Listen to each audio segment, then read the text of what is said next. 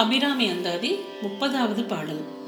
சென்ற பாடல் முடிவில் அன்றே என்று முடிந்ததை இந்த பாடலில் முதலாக கொண்டு அந்தாதி செய்தார். இனி பாடலை பார்ப்போம்.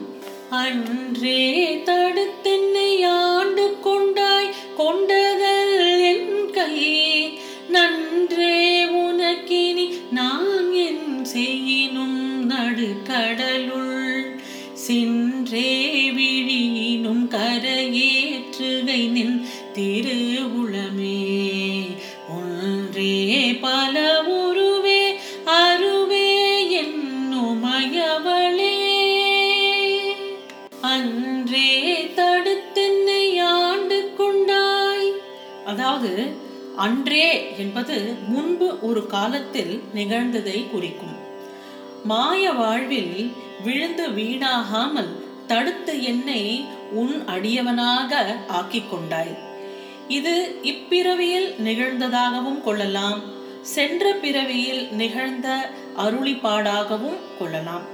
அபிராமி தடுக்காமலும் அடிமை கொள்ளாமலும் இருந்து ஒருவர் அவளை தீவிரமாக வணங்க முடியாது. ஆகவே அவள் ஆண்டதை உறுதி செய்கிறார்.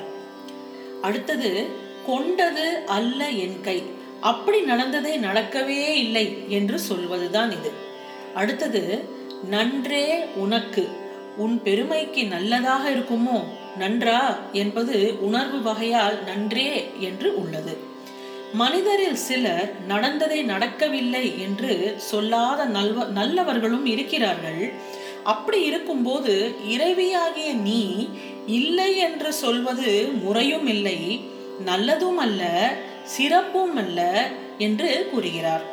அப்படி அபிராமி சொல்வாளோ என்று தானாக கற்பித்து பேசுவதை தவிர அவள் அப்படி சொல்லவே இல்லை என்பதாம்.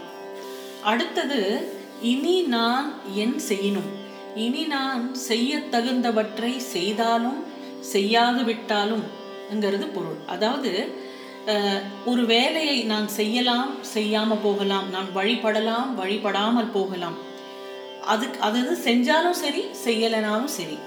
அடுத்த வார்த்தை நடுக்கடலுள் சென்ற வீணும். உயிரை மாய்த்து கொள்வது என்று ஒரு தவறான முடிவுடன் நடுக்கடலில் போய் நானாக விழுந்தாலும் கரை ஏற்றுகை நின் திரு அருளே.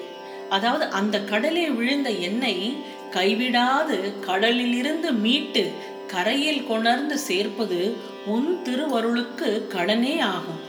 கடலில் விழுவது என்று முடிவு செய்த பின் உன்னை நான் வருமாறு அழைக்காமலும் போகலாம். அழைக்க நேரமின்றியும் போகலாம்.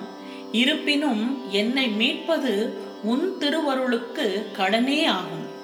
அதாவது இது வந்து பல பாடல்களில் நம்ம இந்த மாதிரி ஒரு பொருளை பார்ப்போம். அப்போதைக்கே இப்போது சொல்லி வைத்தேன் அப்படின்னு சொல்லுவாங்க. அந்த மாதிரி கடலின் நடுவே போய் விழுந்தவனுக்கு கரையும் கண்ணுக்கு தெரியாது என்பதும் உண்மை அல்லவா?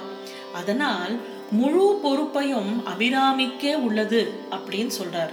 அதாவது பெற்றவன் நீ குரு பொறுப்பது உன் கடன் அப்படின்னு கந்தசஷ்டி கவச்சத்திலையும் வரும் இல்லையா? அந்த மாதிரி தவறி விழுந்த பிள்ளையை தாய் கைவிட மாட்டாள். அப்படியே நீ செயல்பட வேண்டும் என்று கூறுகிறார். அன்றே என்னை ஆட்கொண்ட போதே கொண்டில்லையோ என்று திருவாசகத்தில் வருவது போன்ற உணர்வு மிகும் பாடல் இதுவாகும். அடுத்த வார்த்தை ஒன்றே அப்படின்னு சொல்றார். நீ ஒருத்தி மட்டுமே எனக்கு துணையாக உள்ளாய் என்பதற்கு இப்படி சொல்கிறார். எல்லாருக்கும் மேலாய் இருக்கும் ஒரே தெய்வமாகவும் உள்ளாய் என்பது இதோட பொருள். அடுத்த வார்த்தை பல உருவே அபிராமியாகிய நீ பல உருவங்கள் கொண்டவள். அதனால் ஒன்றாகவும் பலவாகவும் எல்லா இடங்களிலும் நிறைந்திருப்பதால் கடலில் விழுந்தாலும் உனக்கு தெரியும். வேறு துணை இல்லாமல் காப்பாற்றவும் உன்னால் முடியும். எப்படி ஒரு மின் சக்தியில் பல பயன் தரும் சக்தி அடங்கி உள்ளதோ அது போல. வெதர் ஒரு ரெஃப்ரிஜரேட்டராக இருக்கட்டும் ஒரு டெலிவிஷனாக இருக்கட்டும் இல்லை ஒரு ஃபேனாக இருக்கட்டும் அது எல்லாத்தையும் இயக்கிறது ஒரே எலக்ட்ரிசிட்டி தானே. அதே மாதிரி ஒரு சக்தியாக இருந்தாலும் சரி பலவிதமான சக்திகளும் இருந்தாலும் சரி அது எல்லாமே ஒரே விதமான சக்தி அபிராமி என்பதுதான் இதற்கு பொருள். அடுத்த வார்த்தை அருவே. நீ பலவாக இருப்பதால் எனக்கு உன்னை அடையாளம் தெரியாமல் போகாது. ஏனென்றால் உன் அருளை உணர்ந்தவன் நான். அருள் கொண்டு என் அருகில் வருவது நீயாக மட்டுமே இருக்கும். ஆகையால் நீ வடிவமில்லாத அருவமாக வந்தாலும் எனக்கு தெரியும் என்பதுதான் பொருள் அருவேங்கிற சொல்லுக்கு. அடுத்த வார்த்தை என் உமையவளே. சிவத்தோடு ஒன்றிய உமையவள்தான் அபிராமியாக உள்ளாள். பல பிறவிகளிலும் என்னுடன் நெருங்கியவள் என்ற ஒரு உணர்வால் என் உமையவள் என்று உரிமையாக கொண்டாடுகிறார். சக்தி வடிவமாக உள்ள யாவும் அபிராமியே. சக்தி அருவமாகையால் அவள் அருவமாகவும் வருவாள் என்பது இதற்கு பொருள். இனி கரை ஏற்றுகை என் திருவருளே என்று கெஞ்சும் இந்த பாடல் இன்னொரு முறை இதோ.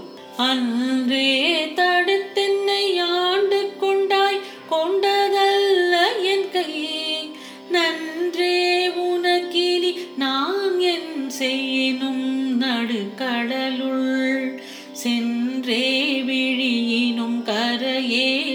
கங்கை நின் திருவுளமே ஒன்றே பல உருவே அருவே எல்லுமயவளே அபிராமி அந்தாதியின் முப்பத்தி ஓராவது பாடலுடன் உங்களை நாளை சந்திக்கின்றேன். நன்றி வணக்கம்.